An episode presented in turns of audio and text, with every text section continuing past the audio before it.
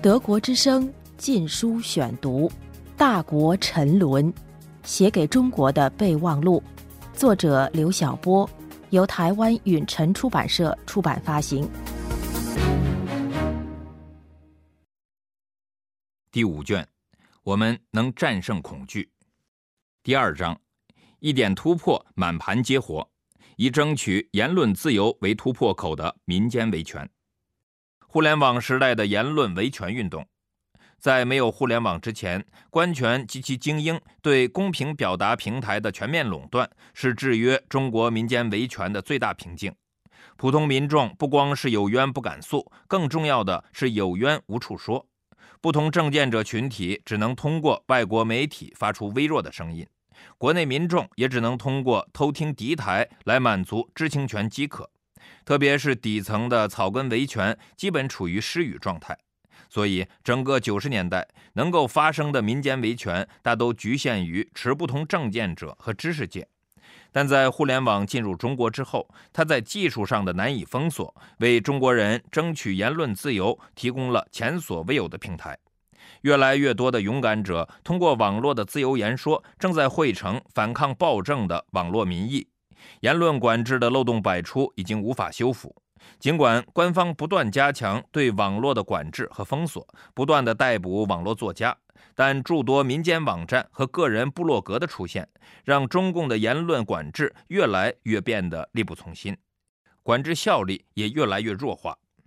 第一，网络突破了官方的资讯封锁，为中国人提供多元化的，特别是敏感的时政资讯。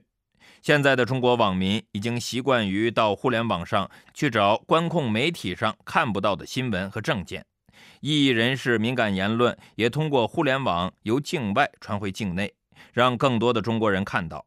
与此同时，中国内部被官方封锁的资讯和证件也能通过网络迅速地传播到境外，让世界能够及时地获取来自中国民间的资讯，在资讯获取上形成国内外的互动。第二，网络为民意表达提供了日益广阔的发言平台，使公共发言从官权及少数精英的垄断下解放出来，民间对公共事务的言论参与的广度得到前所未有的扩张，参与的深度也产生了质的飞跃。更重要的是，网络的自由和便捷使民间的公共发言越来越平民化、普及化。特别是对于草根维权来说，互联网具有双重作用：一方面，草根维权的资讯大都可以通过互联网发布出来，从而引起国内外的舆论关注；另一方面，国内外的舆论关注对参与维权的草根们产生莫大的激励，让越来越多的底层民众敢于表达。第三，网络为此起彼伏的草根维权运动提供了准组织化的平台。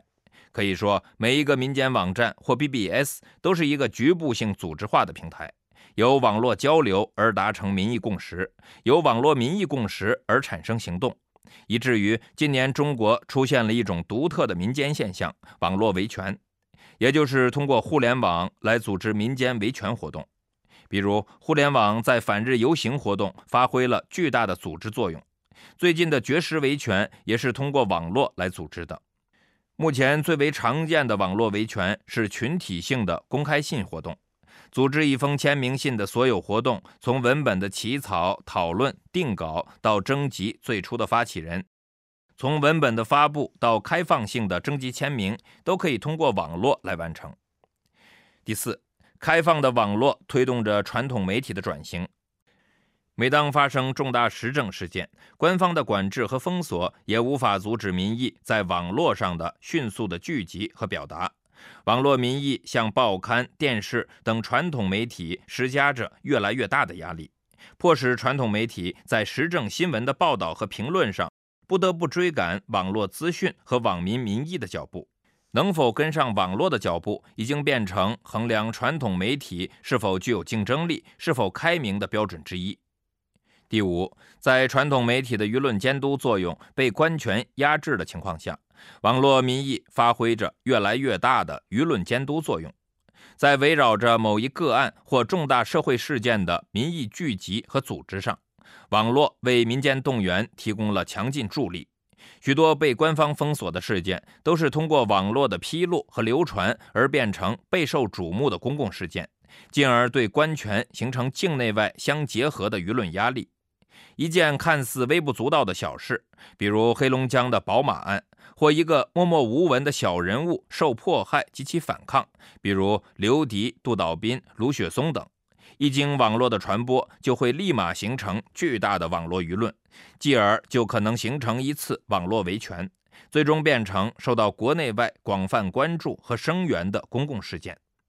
第六，网络的开放和高效还具有非凡的造星功能。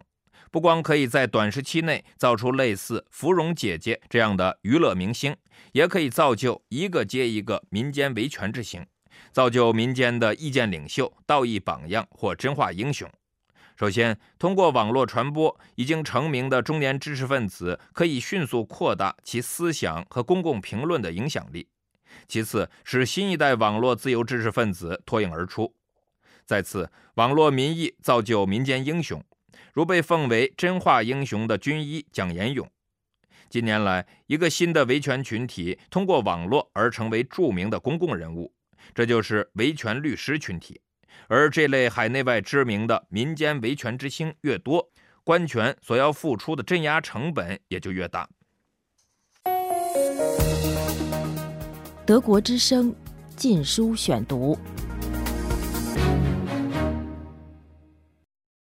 言论自由在民间维权中的舆论救济作用，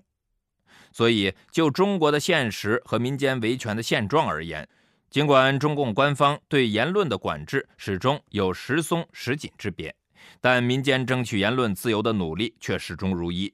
直接争取言论自由的维权活动，不仅是维权运动的重要组成部分，而且是其他领域的维权活动的第一工具。无论是个案维权，还是针对某一恶法的维权，通过突破言论封锁来形成权力启蒙和舆论救济，几乎成为各种类型的民间维权的基本前提。或者说，几乎所有的民间维权都要通过网络，首先诉诸于公开的海内外舆论。中国近年来的民间自发维权的经验证明。凡是取得某种差强人意结果的个案维权，首要的突破口就是争取曝光权、知情权、言论权和新闻自由。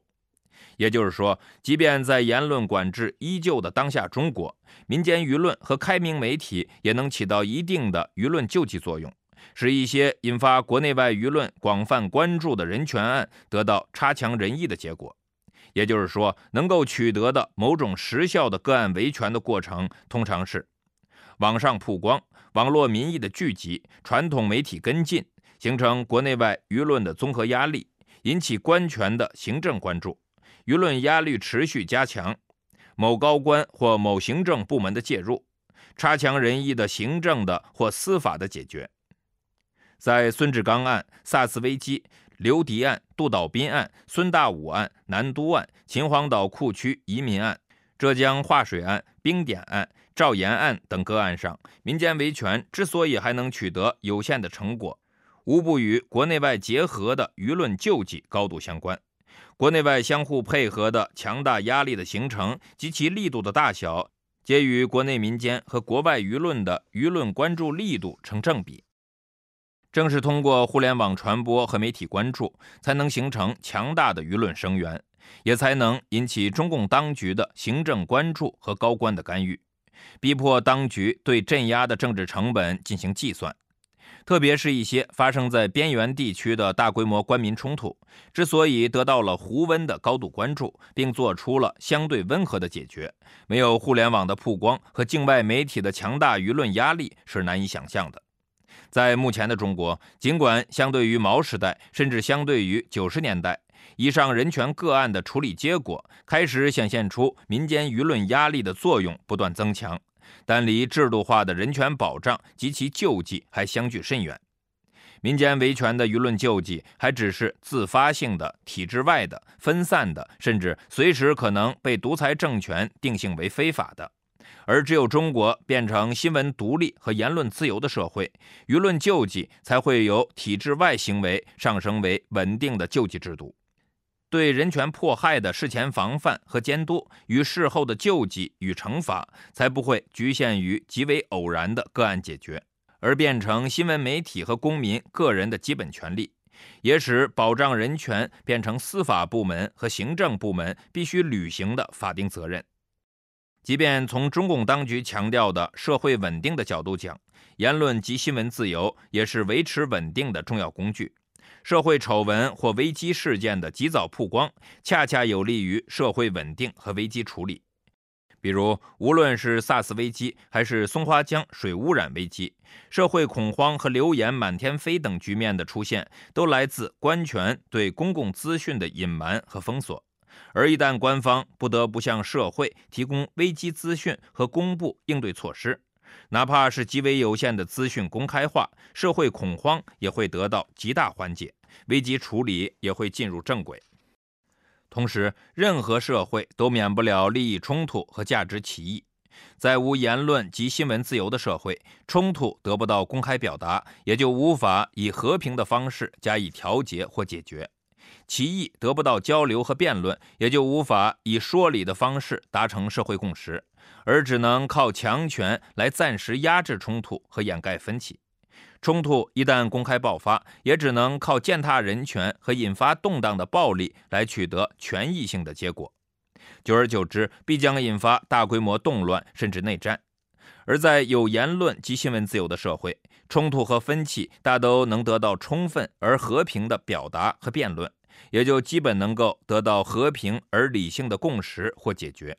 因为只要诉诸于公开的自由辩论和舆论维权，再激烈的利益冲突和再大观点分歧也不会威胁到社会稳定。同时，就官民之间的冲突而言，言论及新闻自由不仅为民间舆论及其维权提供了合法的释放空间，也为官方提供了了解民意与理性回应的机会。从而把官民分歧的解决纳入和平理性的法治轨道。比如，二零零四年发生在四川汉源的大规模官民冲突，如果汉源移民的诉求能够及早的公开建筑于媒体，就能形成强大的社会舆论，也就能及早的引起行政当局的注意，就能得到类似孙志刚案的和平解决，而不至于演变为已经发生的官民之间的暴力冲突。既不会有十万民众冲击县政府，官方也就不必出动大量武警甚至正规军来平息事态。所以，无论于民于官，推动中国的新闻开放和言论自由，实乃推动中国社会稳定转型的首要目标。党禁可以缓开，但开放严禁却刻不容缓。严禁一开，自由中国必定降临。二零零六年四月一日。德国之声禁书选读，《大国沉沦》，写给中国的备忘录，作者刘晓波，由台湾允晨出版社出版发行。